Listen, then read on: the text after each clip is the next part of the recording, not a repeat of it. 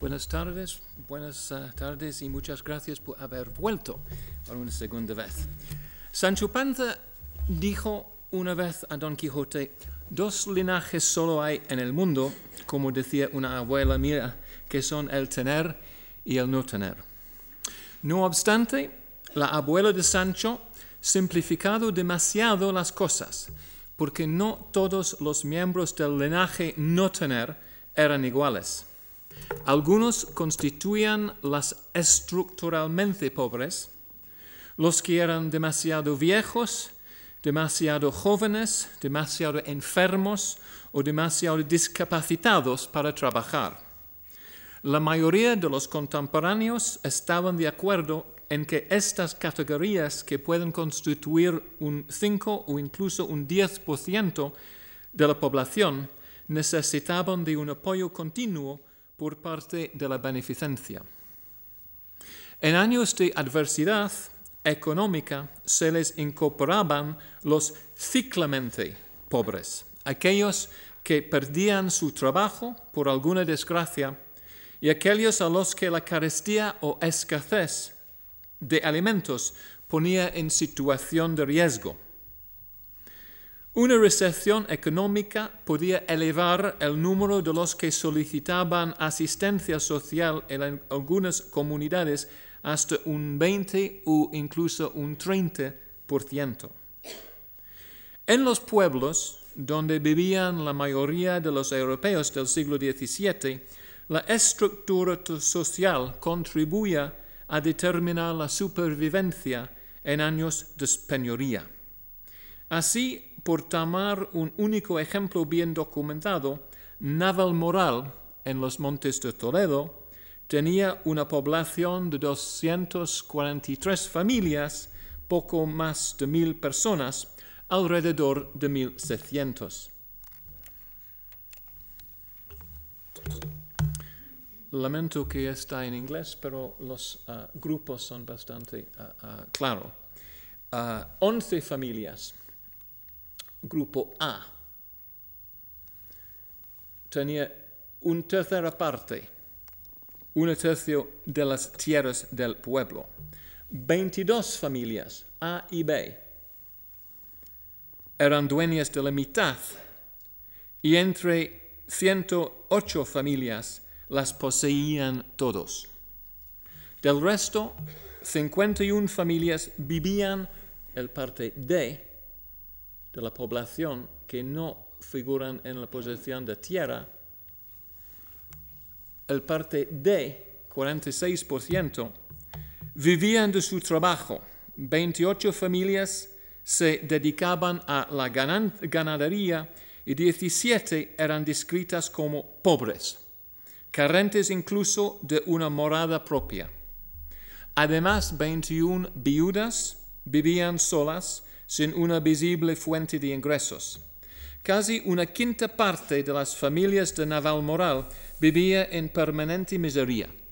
En algunos inventarios domésticos no constaba ni un solo mueble, ni una silla, ni una mesa, ni una cama, mientras que otras familias carecían incluso de cobijo permanente, por lo que dormían en un granjero, en un granero o un ático en invierno y bajo un seto en verano.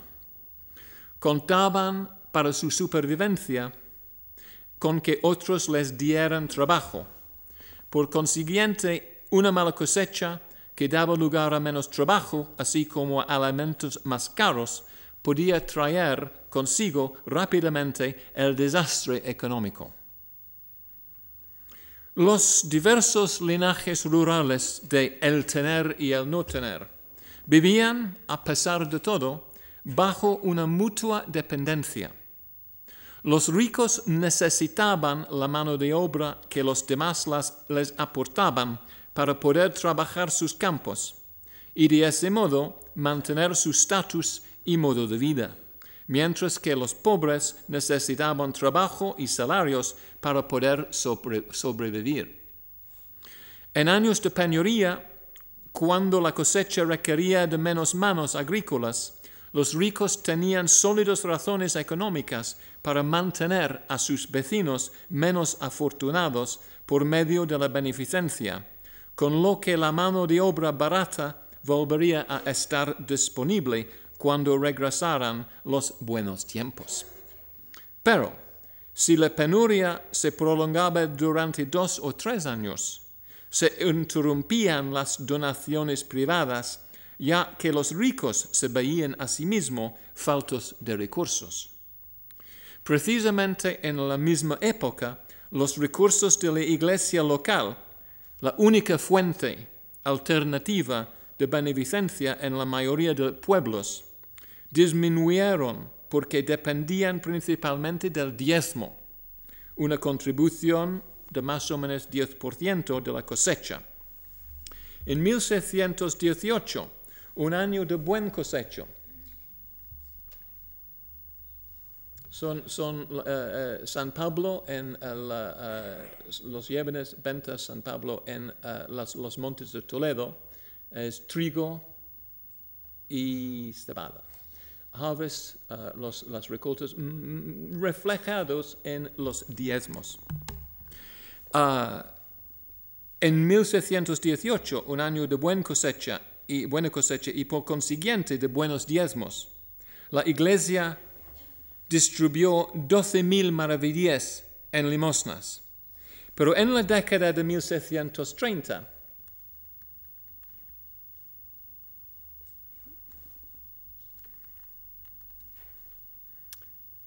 aquí, el peor casi de toda la Siria. En 1630, conforme cayó la producción y por eso los diezmos, la suma se redujo de 12.000 a 2.000 maravedís al año. En 1645, 47 y 49, que fueron testigos de las peores cosechas del siglo, el libro de cuentas parroquial hace constar no se han dado limosnas, pues no hay nada que dar. Y se puede ver la misma miseria en las cifras de uh, los diezmos de Andalucía son uh, uh, pueblos en Andalucía. Aquí son las fechas y se nota donde hay que en la mitad, los años 20, los años 30, en cada uno de estos pueblos son los peores. Entonces Andalucía y también Castilla la Nueva y Castilla la Vieja.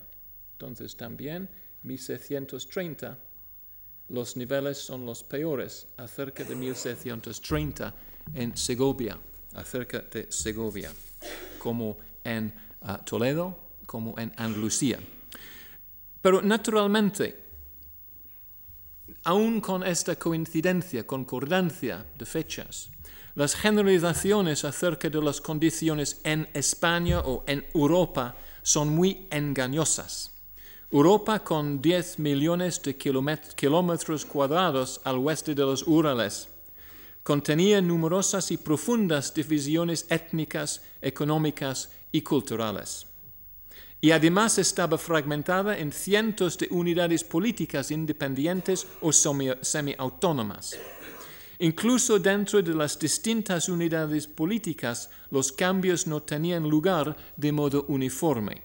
Así España, de las Austrias estaba dividida en varios reinos, los cuales, aunque debían lealtad al mismo monarca, mantenían sus propias instituciones y en algunos casos hablaban sus propias lenguas. Económicamente, aunque todas partes de la península sufrieron adversidades durante el siglo XVII, distintas zonas padecieron en diferentes épocas. Galicia y Valencia sufrieron un declive desde más o menos 1715 hasta la década de 1740. Pero en Castilla, aunque el declive, en torno a Toledo también comenzó en 1715, se prolongó hasta la década de 1770, mientras que alrededor de Segovia, donde el declive también concluyó en la década de 1770, comenzó en 1725.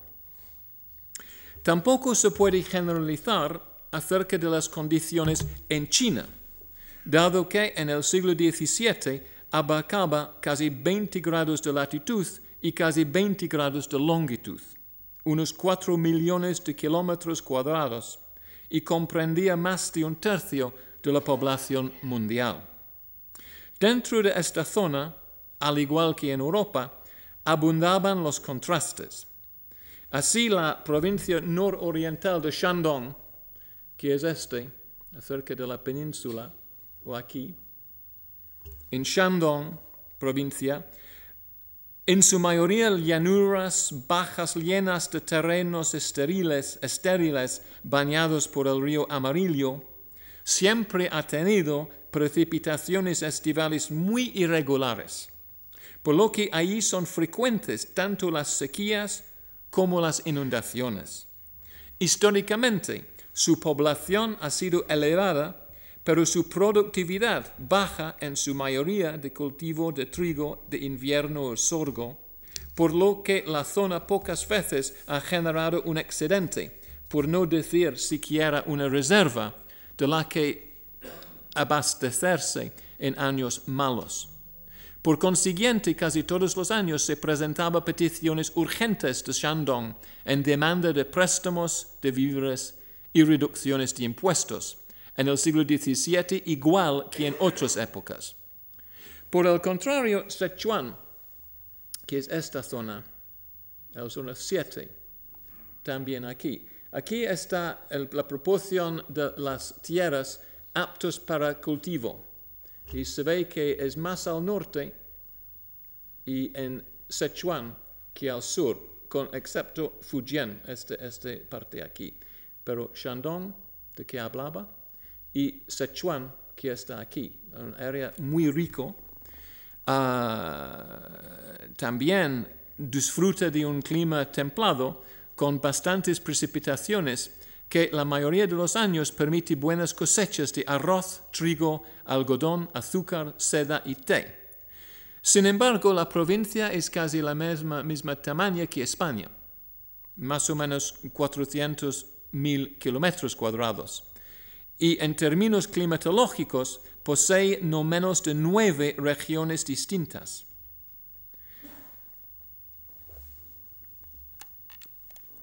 Aunque todos estos contrastes hacen arriesgada cualquier generalización, es, es, posible atribuir gran parte del impacto diferencial de la crisis del siglo XVII en el mundo a tres hechos relacionados, por encima y más allá de factores geográficos básicos.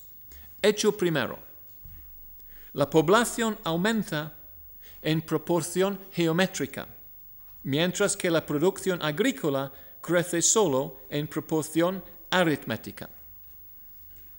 De igual modo, con el interés compuesto, un incremento demográfico sostenido de un 1% al año durante un siglo provocará que el tamaño de la población no ya se duplique, sino que se triplique. Mientras que un incremento del 2% sostenido durante un siglo provocará un crecimiento de siete veces la población total.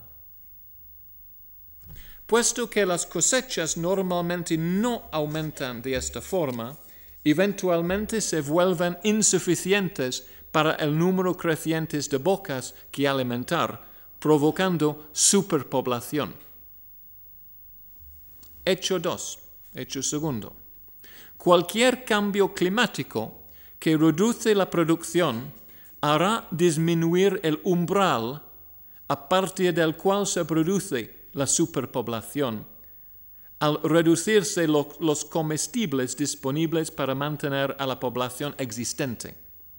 Incluso con un clima estable, hacia la década de 1720, China, India y Europa estaban densamente pobladas con un mínimo espacio disponible para un mayor crecimiento demográfico si no se producía o bien importantes cambios tecnológicos que incrementasen la producción por hectárea o un creciente acceso a nuevas fuentes de energía.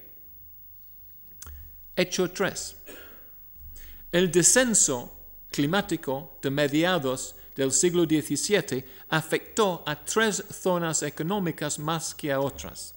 Las ciudades, las tierras marginales de poco valor agrícola recién cultivadas y las zonas denominadas macroregiones, que centraba en producir artículos para la exportación y por eso importaban gran parte de sus alimentos.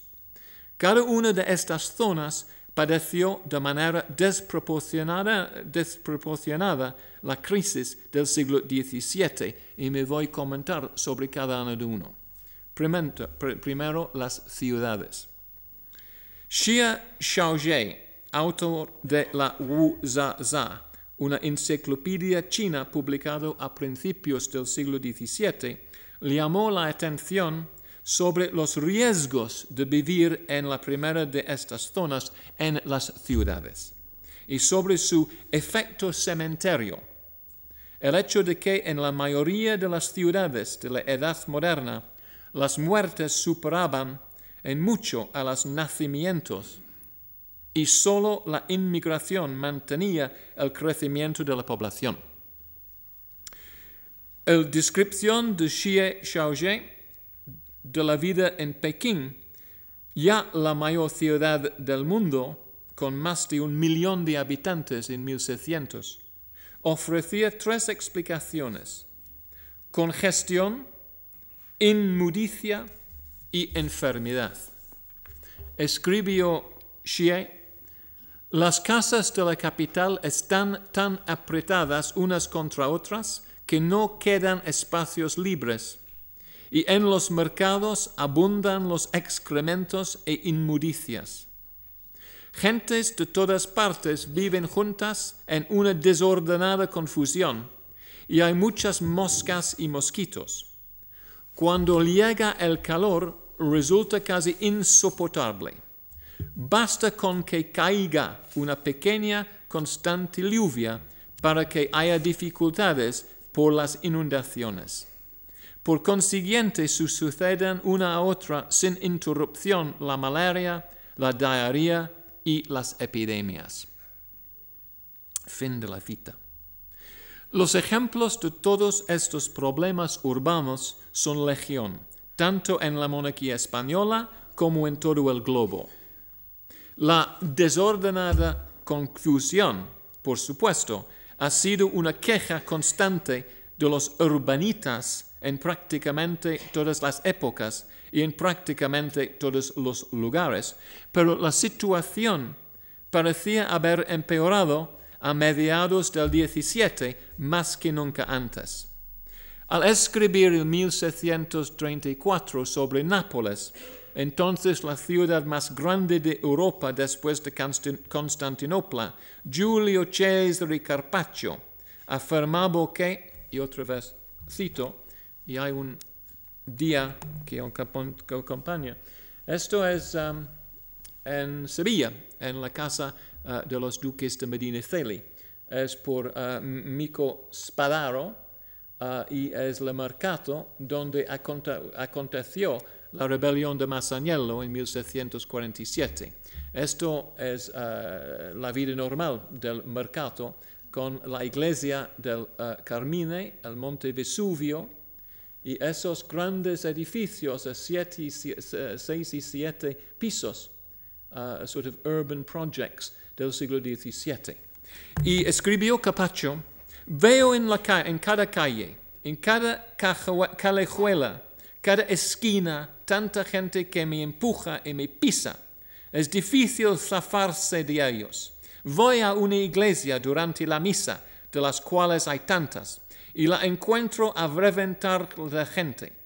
Y las calles, no uno ni diez, sino todas, están a reventar de gente a pie, a caballo, en carruajes, con un zumbido por todas partes, como si fuese un enjambre de abejas. No hay nada más difícil para mí que caminar por Nápoles e ir a donde quiero, no importa a qué hora. La constante desordenada confusión de las ciudades y las inmundicias enorm- facilitaban enormemente la propagación de enfermedades y provocaban el efecto cementerio común a todas las ciudades de la edad moderna. El notable exceso, año tras año, de defunciones por encima de nacimientos. He elegido las cifras de Londres, cuyos 250.000 habitantes a mediados del siglo XVII suponían casi un 10% de la población de Inglaterra. Son particularmente llamativas. Este es el total nacional. Pero este es lo que ha bajado Londres en esa total de nacimientos nacional. Entonces se nota que es el peor la, uh, déficit, deficitario entre 1750 y 1764.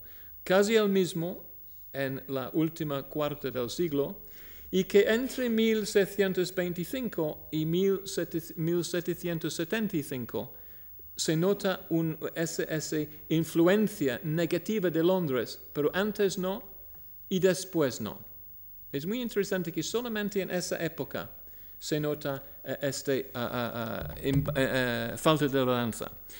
las cifras crudas, si le interesan, en Londres entre um, en la década de 1760, los parroquias de Londres registraron 2.045 mil entierros, pero solamente 1.015, eh, perdone, 115 mil bautizos, 242 mil entierros y 115 mil bautizos, menos de la mitad. La inmigración procedente de otras comunidades subsanó este déficit, este déficit, por lo que el balance negativo de la capital tuvo un marcado efecto demográfico amortiguador sobre el conjunto del reino. De ese modo, como se ve, entre 1750 y 1774, aunque otras zonas de Inglaterra registraron un exceso de unos 120.000 nacimientos por encima de defunciones, esto quedó neutralizado por Londres, que acumuló un déficit de, 2000, de 228.000 durante el mismo periodo. El mismo patrón demográfico caracter, caracterizó a otras ciudades de todo el mundo. Su crecimiento solo se producía porque arrastraban a habitantes de otras comunidades y por ese motivo ejercían un efecto amortiguador semejante sobre el crecimiento global. ¿De qué morían estos desdichados ciudadanos? ciudadanos? Un pequeño grupo de enfermedades encabezadas por la peste bubónica acabó con la mayoría de ellos. Por ejemplo, el virulento brote epidémico, que asoló a las ciudades de España y el sur de Italia entre 1747 y 1757 rebajó a la mitad la población de Sevilla, desde 120.000 a 60.000, y la de Nápoles, de tal vez 300.000 a 150.000. Se nota que empezó en Valencia y Alicante en 1747, pasando por Málaga, Sevilla y Andalucía y también en Portugal. Después a Cataluña, 1750, 51, 52, Palma, Sardeña y Nápoles, también a Génova. Entonces es una década en que se puede notar este movimiento de la peste bubónica. Aunque la peste solo se llevó por delante a un tercio de la población de Barcelona, matando a unas 15.000 personas de una población total de quizá 45.000, conmovió profundamente a Miquel Parets, un curtidor de la ciudad que llevaba al día un diario pormenorizado. Pero hasta 1501, 1751, eh, registró de modo desapasionado acontecimientos en la ciudad. Para un cuarto de siglo no se ve emoción, pero cambió esto repentinamente a primera persona al describir la primera mitad de 1651, porque, y cito, de eso puedo dar yo buena cuenta, porque después de haber pasado por tanta desdicha del mal en Barcelona, se murió mi mujer y un niño que andaba por los trece años, y otro que tenía once, y una niñita de un año que criaba mi mujer, que son cuatro personas, todas se murieron en menos de un mes. Esto también es de Mico Spadaro en Nápoles, ah, es la peste de 1756, pero las condiciones sin duda igual de los de Barcelona cinco, cinco años antes. Paretz registró con inquietud la ruptura del orden público a su alrededor. Se hacían muchas maldades y muchos robos, y no había que salir de noche de casa, que robaban y mataban y con tanta desvergüenza que muchas veces disparaban a la justicia. Proseguía, también consideren las pobres mujeres que en aquel tiempo estaban preñadas que decían apenas había dos que no muriesen, que si se encontraban a punto de parir no había sino que eh, encomendarse a Dios, que las mujeres no hacían sino parir y morir. Y muchas eran las criaturas que morían con ella.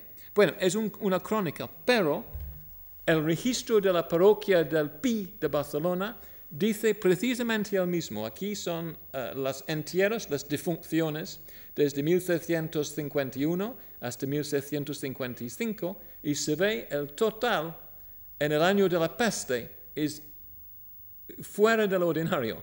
Pero nota esto, defunciones de mujeres, mucho más que defunciones de hombres y defunciones al bats. Entonces, lo que Paretz decía es la verdad las mujeres murieron mucho más en la peste de Barcelona en 1651 a 50, o la primera mitad del año 1651.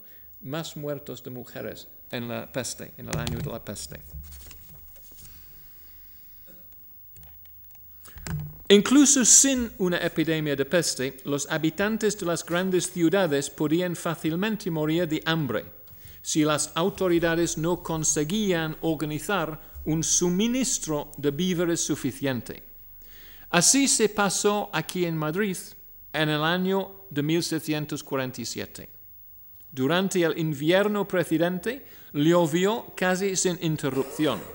Según una gaceta publicada aquí, repetieronse formidables en España y aún dicen que en toda Europa todos los tiempos del diluvio de Noé, porque fueron tantas y tan continuas las aguas que cayeron y crecieron los ríos con exceso tanto que se cerró el comercio y comunicación de las ciudades, vías y lugares. Don Juan Chumacero, presidente del Consejo Real y por esto a cargo del orden interno, informó al rey en febrero de 1747, y cito, la multitud y continuación de las aguas ha imposibilitado de manera el tráfico de los caminos que proveyeron, proveyéndose esta corte de los lugares de veinte leguas en contorno, apenas pueden llegar los que están muy cerca, habiéndoseles ya acabado la harina y no pudiendo salir al campo por llena para calentar los hornos. En los molinos han quedado muy pocas ruedas corrientes por haberse inundado en mucha parte. La harina de Castilla la Vieja, que hacía la principal provisión, no entra por no vadearse los arroyos. Los panaderos de esta corte nunca han tenido forma ni disposición para cocer más de lo que suelen entre año, con que ha sido fuerza consumir toda la harina del pósito de que se va ya proveyendo trigo a los que le quieren, aunque no hay el competente para tan largo y extraordinario tiempo. Resulta esto. 1647, cuando don Juan Chumacero escribió, las muertes, los ah, bautismos, los casamientos. Bajo, bajo, alto. Es una crisis de subsistencia. Las parroquias como la Almudena se hundieron los, en, ellos se hundieron los nacimientos y se dispararon las muertes. Chumacero y sus colegas compraron cereal de la siguiente cosecha a comunidades situadas hasta a 300, 300 kilómetros de distancia y cuando esto demostró ser aún insuficiente, en noviembre de 1647 instauraron el racionamiento de pan. Chumacero se temía lo, peor porque, escribió al rey, este pueblo, este pueblo, Madrid, está muy sensible y cada día más insolente de que se puede temer algún arrojamiento porque la hambre a ninguno respecta. La hambre a ninguno respecta. Y así es menester facilitar todos los medios y excusar cualquier resolución en que el pueblo reconozca gravamen, aunque no tenga razón. Concluyo hastiado, no faltará quien congoje vuestra majestad y diga que no se hace nada y que este consejo tiene la culpa en las influencias, como si tuviera potestad sobre los temporales. Entonces, eso es la historia de las ciudades. La segunda zona que sufrió demasiado eh, eh, fuera del ordinario en los años de crisis eran las tierras marginales. La creciente demanda de comestibles y otros artículos por parte de las ciudades produjo otra zona especialmente vulnerable a la adversidad climática en los inicios del mundo moderno, las tierras marginales. En todas las épocas, quienes cultivan tierras de poco valor agrícola pronto se ven atrapados en una operación de alto riesgo, de elevada inversión y de bajo rendimiento que requiere atención constante, aun cuando el clima del siglo XVII hubiera sido más templado, les habría resultado difícil mantener la producción tras pocos años, cultivando en suelos pobres. Pero el clima, por supuesto, no se mantuvo templado. Así, entre 1729 y 1731, el mal tiempo arruinó muchos pueblos de Castilla la Vieja, sobre todo los situados en tierras marginales. El volumen del diezmo de Oyuelos, un pueblo en, en las montes de Segovia, bajó de 19 fanegas de trigo en 1729 a 2 en 1730 y a solo 1 en 1731. Un déficit tan acusado en Oyuelos y en otras partes de Castilla la Vieja presagiaba hambre y produjo enfermedades relacionadas con la hambruna que destruyeron la población sobre todo las a los más jóvenes. Y tengo unos días para ilustrar esto. Aquí se ve los diezmos.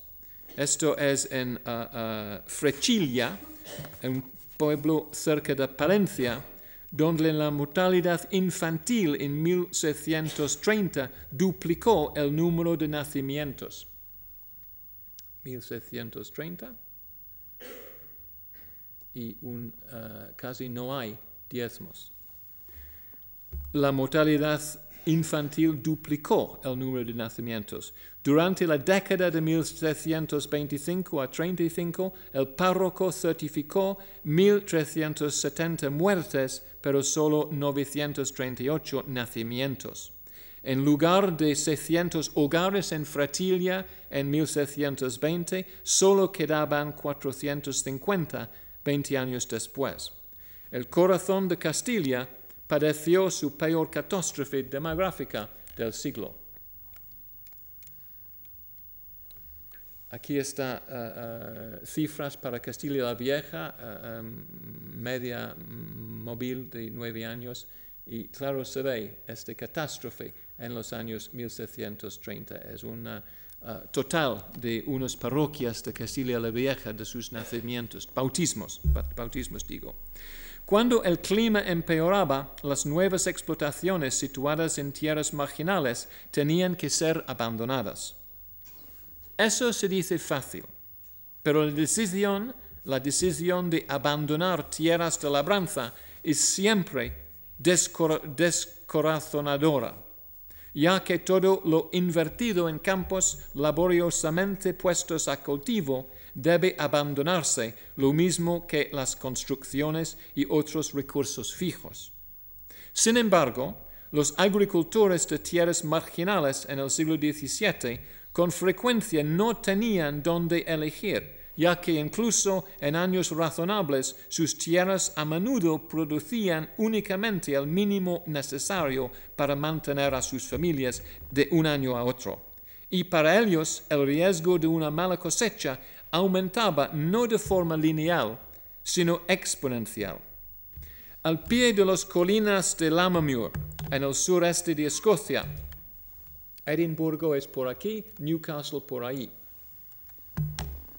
La cosecha normalmente es mala más o menos un año de cada cinco, pero esta proporción se duplica con cada incremento de cinco metros en altitud mientras que por encima de 150 metros la frecuencia de dos malas cosechas consecutivas aumenta 100 veces. Con las temperaturas más frías propias de la pequeña edad de hielo, apenas sorprende que tres cuartos de las cacerías y tierras de labranza de esta zona quedasen desiertas. Las macroregiones, la tercera uh, uh, zona, que sufría. Uh, las macroregiones de la Edad Moderna uh, sufrieron de forma desproporcionada en la crisis, dado que el transporte por agua ofrecía el único medio efectivo de llevar mercancías pesadas como los comestibles antes de la llegada del ferrocarril. La mayoría de las regiones económicas avanzadas se desarrollaron en márgenes costeros o a lo largo de las riberas de los principales ríos, donde podían encontrarse la mayor parte de los, de los recursos importantes, las mejores tierras de labranza, las poblaciones más densas, las mayores acumulaciones de capital y los centros de comunicación y transporte. En algunas macroregiones, un número cada vez mayor de productores durante la Edad Moderna se especializó en preparar artículos casi exclusivamente para su exportación u transporte marítimo a cargo de empresarios. Los sericultores de la Valle del Yangtze en China especializaron en artículos de vestir.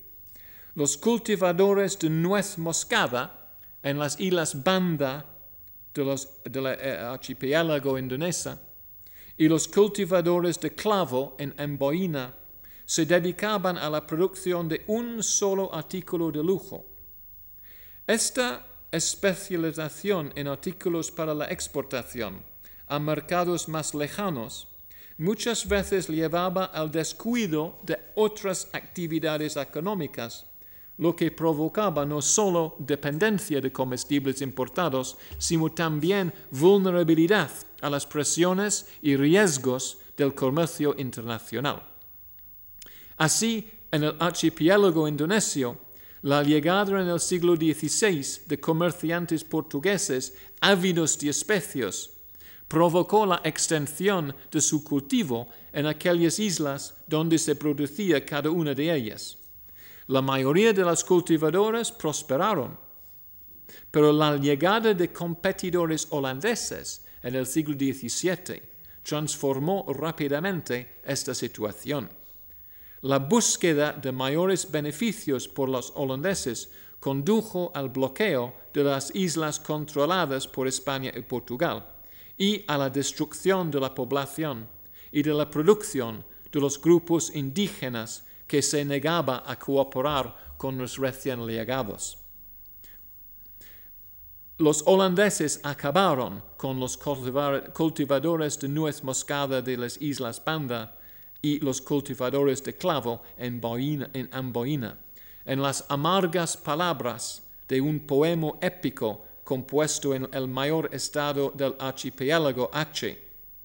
El comercio os aporta poco beneficio, aunque cultivéis pimienta, amigos míos, si no hay arroz en el país. Incluso si tenéis oro en gran cantidad, ¿de qué os vale si estáis de hambre muriendo? Las macroregiones que se habían vuelto dependientes del comercio internacional sufrieron no solo por las fracturas y los traumas de la guerra, la hambruna, y otros desastres en sus propios alrededores, sino también padecieron por acontecimientos en sus mercados de ultramar. Así la prohibición por parte de Japón de todo comercio con católicos después de 1739 acabó con la prosperidad del puerto más alejado de la monarquía de Felipe IV, Macao, mientras que las victorias en Asia y América de los holandeses arruinaron a muchos súbditos de Felipe IV en España y Portugal, al igual que en las colonias. Varios otros factores reforzaron el efecto de la pequeña edad de hielo sobre la población global, pero a mi juicio destacan tres. El género, las políticas gubernamentales y la demografía. Por ahora solo me ocuparé del primero y más universal de estos, el género. Para empezar, la biología discriminaba a las mujeres en todo el mundo. Los partos costaban la vida de muchas madres, tal y como lo expresaba de manera brutal el proverbio francés, femme grosse a un pie dans la fosse, una mujer preñada tiene un pie en la tumba. Y hasta 40 mujeres de cada mil morían como consecuencia del parto en la Francia de la Edad Moderna, en comparación con 0,12 de cada mil en la actualidad. Sin embargo, la muerte de la madre era mucho más probable si el niño a su vez había muerto en el útero, y este riesgo aumentaba en épocas de penuria y enfermedad. Más allá de esto, excepto en aquellas partes del mundo donde predominaba un sistema de parentesco matrilinear, las mujeres del mundo durante la Edad Moderna eran las que primero y más sufrían apuros. En ningún otro lugar era esto más cierto que en China. Cuatro aspectos de las enseñanzas confucianas sirven de base a la extrema discriminación sexual ahí existente. Primero, solo los hijos podían realizar ofrendas a los antepasados. Solo los hijos podían llevar el apellido familiar y, con pocas excepciones, solo los hijos podían heredar las tierras de la familia. Además, una esposa siempre marchaba a vivir con su marido y su familia, a menudo llevando consigo, consigo una dote. Por consiguiente, según un proverbio chino, el nacimiento de una niña es como un ladrón nocturno, puesto que debía ser alimentada y vestida hasta que, a costa de mucho dinero, marchaba como novia a otra familia.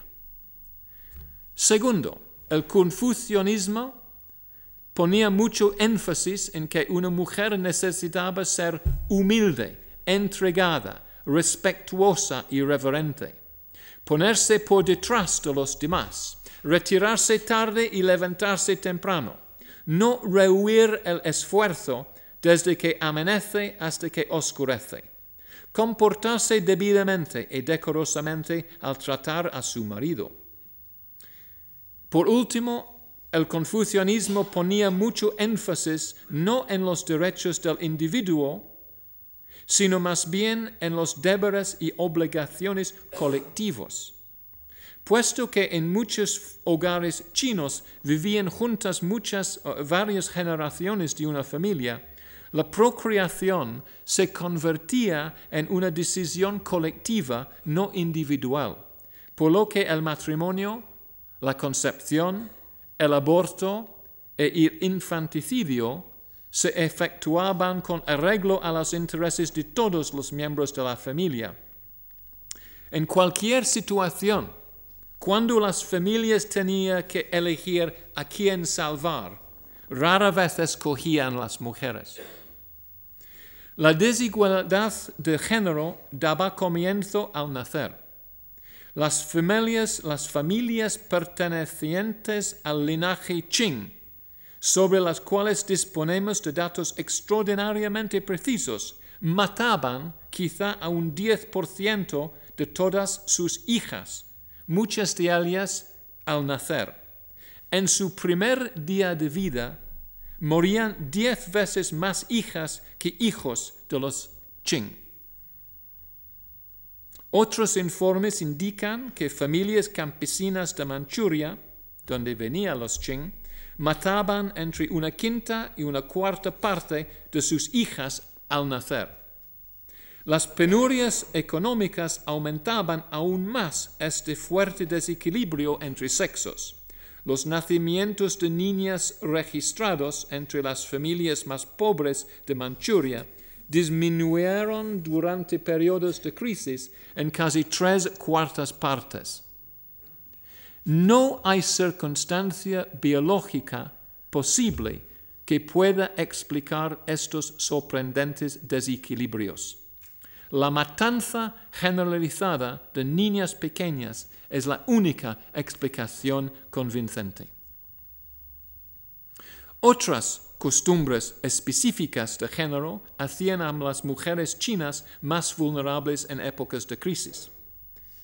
Para empezar, las niñas chinas tendían a ser destetadas más pronto que los niños, a menudo porque la madre de una niña era empleada como nodriza de una familia más próspera.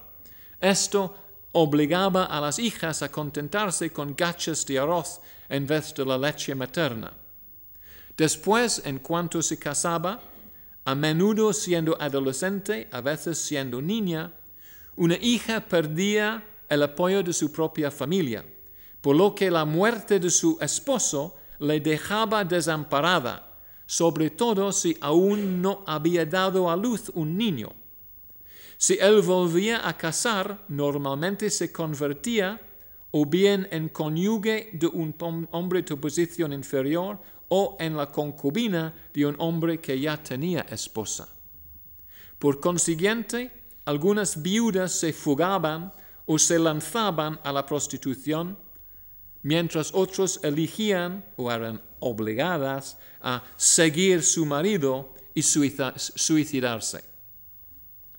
Durante el saqueo de Yangzhou por parte de las tropas manchúes en 1745, un erudito gentilhombre, Wang Shuchu, anotó la siguiente conversación con su mujer. Es una representación de la matanza de Hangzhou, perdón, de. Escribió Wang, me volví hacia mi esposa y le dije, los soldados enemigos han entrado en la ciudad. Si las cosas se ponen mal, deberías acabar con tu propia vida. Sí, replicó mi esposa, deja que te entregue mis pocas monedas de plata para que las guardes. Y luego dijo, sollozando, las mujeres como yo en situaciones como esta ya no piensan vivir en el mundo de los humanos. De hecho, pronto Wang y su mujer embarazada evitaron su captura, pero el comandante Ming de la zona, Shi Kefa, fue eh, apresado. Justo antes de caer a Yangzhou, escribió Shi una carta de despedida a su familia en la que planteaba, tarde o temprano he de morir y me preguntó si mi esposa está dispuesto, dispuesta a seguirme.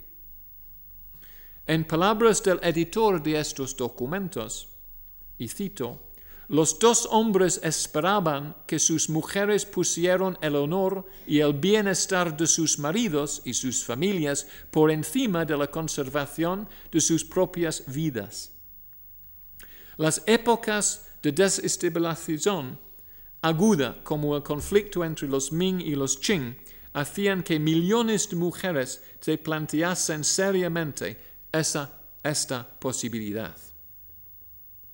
Aun si una mujer escapaba a semejantes peligros, en toda China el género regía el acceso a los tres recursos principales, el alimento, las fuentes de calor y el vestido. En familias más numerosas, las mujeres comían solo cuando los hombres de la familia habían tomado su ración, incluso los servientes varones. En cuanto a las fuentes de calor, las familias pobres usaban leña, si se lo podían permitir, principalmente para cocinar, y el diseño de la casa tradicional china expandía el calor desde el fuego de la cocina a través de un conducto situado por debajo de una plataforma elevada en la que se dormía. Los sitios de dormir cercanos al conducto, al igual que las ropas de abrigo, se asignaban de acuerdo al género y la edad, y las ancianas generalmente iban las últimas en la jerarquía. Aunque modernas investigaciones han demostrado que las mujeres poseen mejor resistencia biológica al hambre y al frío que los hombres, esta sesgada asignación de recursos debe haber presionado fuertemente sobre esa ventaja relativa. En India también Determinadas costumbres relativas al género colocaban a las mujeres en situaciones de desventura, de desventaja.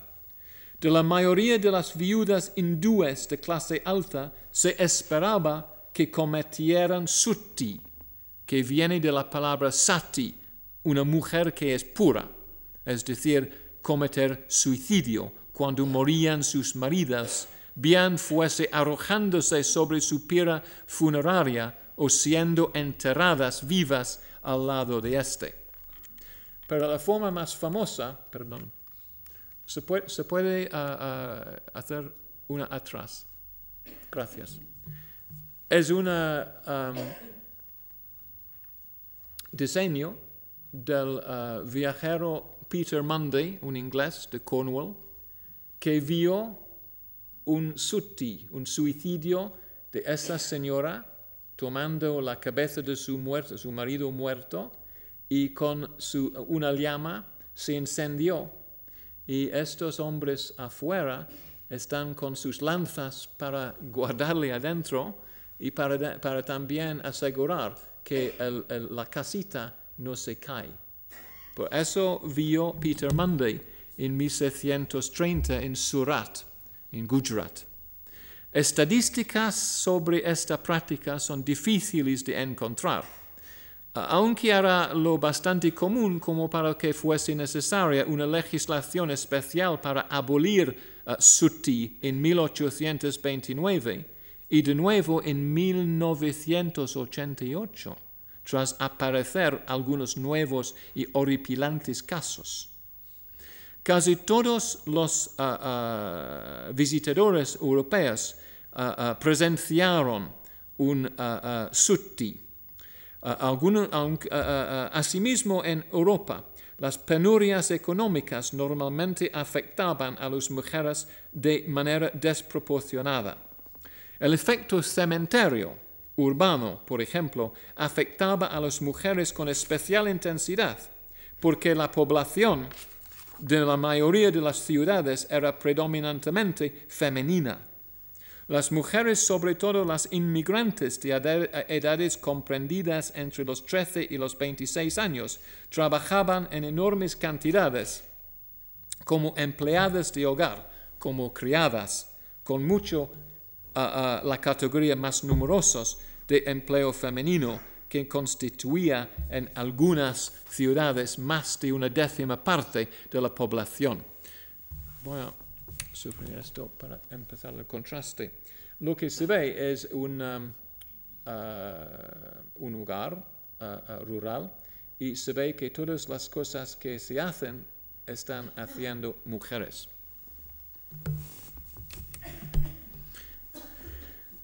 Ellos trabajan, trabajaron en casa, las criadas, durante jornadas sumamente largas, algunas iglesias ofrecían misas a las cuatro de la madrugada para que las criadas pudiesen rezar antes antes de empezar su trabajo y no disfrutaban las criadas domésticas de las vacaciones de sus hermanas empleadas en la industria. Aparte de su extenuante labor, corrían graves riesgos de abusos verbales y físicos, incluida la violación, cuando iban a solas por la calle a traer artículos para la casa. Las empleadas en tiendas y sobre todo tabernas corrían riesgos muchos mayores. Estas solteras, principalmente inmigrantes pobres, buscaban reunir suficiente dinero para una dote y eso podía llevarles 12 años en épocas normales y más en épocas de adversidades. Las jóvenes, las mujeres jóvenes que intentaban reunir una dote trabajando en la industria textil se enfrentaban a idénticas perspectivas nada prometedoras. Si su patrón pasaba por una mala época, o si, caían enfermas, perdían su trabajo sin ninguna, sin ninguna seguridad social. Aquellas que preparaban seda para hilar se enfrentaban a un riesgo adicional debido a que el bacilo de tuberculosis se desarrolla en ambientes húmedos y las primeras fases en la preparación de la seda implicaban trabajos con agua muy, caliente. Uh, les ofrezco una descripción de la historia, historiadora inglesa Alwyn Houghton uh, y escribe de Lyon, la segunda ciudad de Francia. En los archivos del Hotel Dieu, el Hospital General, se conservan hasta el día de hoy unas pequeñas libretas propiedad de las empleadas de los fabricantes de seda, en las que apuntaban lo que se les debía y lo que habían gastado en ropa durante su empleo. Pero habían contraído tuberculosis en la atmósfera húmeda y calurosa de las talleres de seda, y conforme avanzaba la enfermedad no tenían otra opción que dejar de trabajar. Si sus parientes se enteraron de su muerte y fueran a recoger lo que se les debía, en cualquier caso no se llevaron estas pequeñas libretas, las cuales se conservan hasta el día de hoy como último testimonio patético del fracaso de los planes mejor diseñados. Los jóvenes que carecían de perspectivas profesionales en casa rara vez podían alistarse, alistarse en el ejército como los, perdona, las jóvenes. Rara vez podían alistarse en el ejército como los, los jóvenes, aunque se conocen algunas excepciones espectaculares como Catalina de Arauso, la monja alférez. Pero sí podían en los países católicos ingresar en conventos. Hacia 1650, Francia se enorgullecía de tener 80.000 monjas, Italia al menos 70.000 y España 20.000, con considerables totales adicionales en Alemania, los Países Bajos Meridionales, Polonia y América Latina.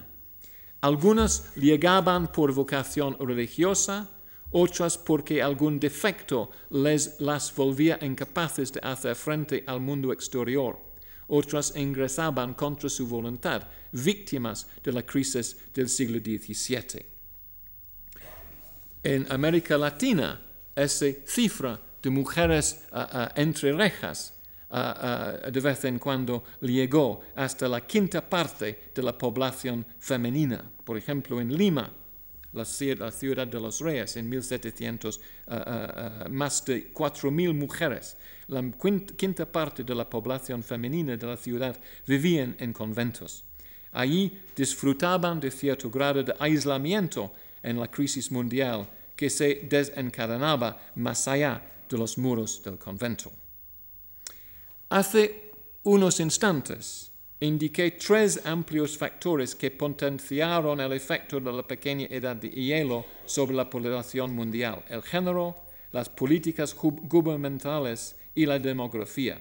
Me, propongo ocuparme del segundo, las políticas gubernamentales, el próximo martes y de la demografía en una semana. Muchas gracias.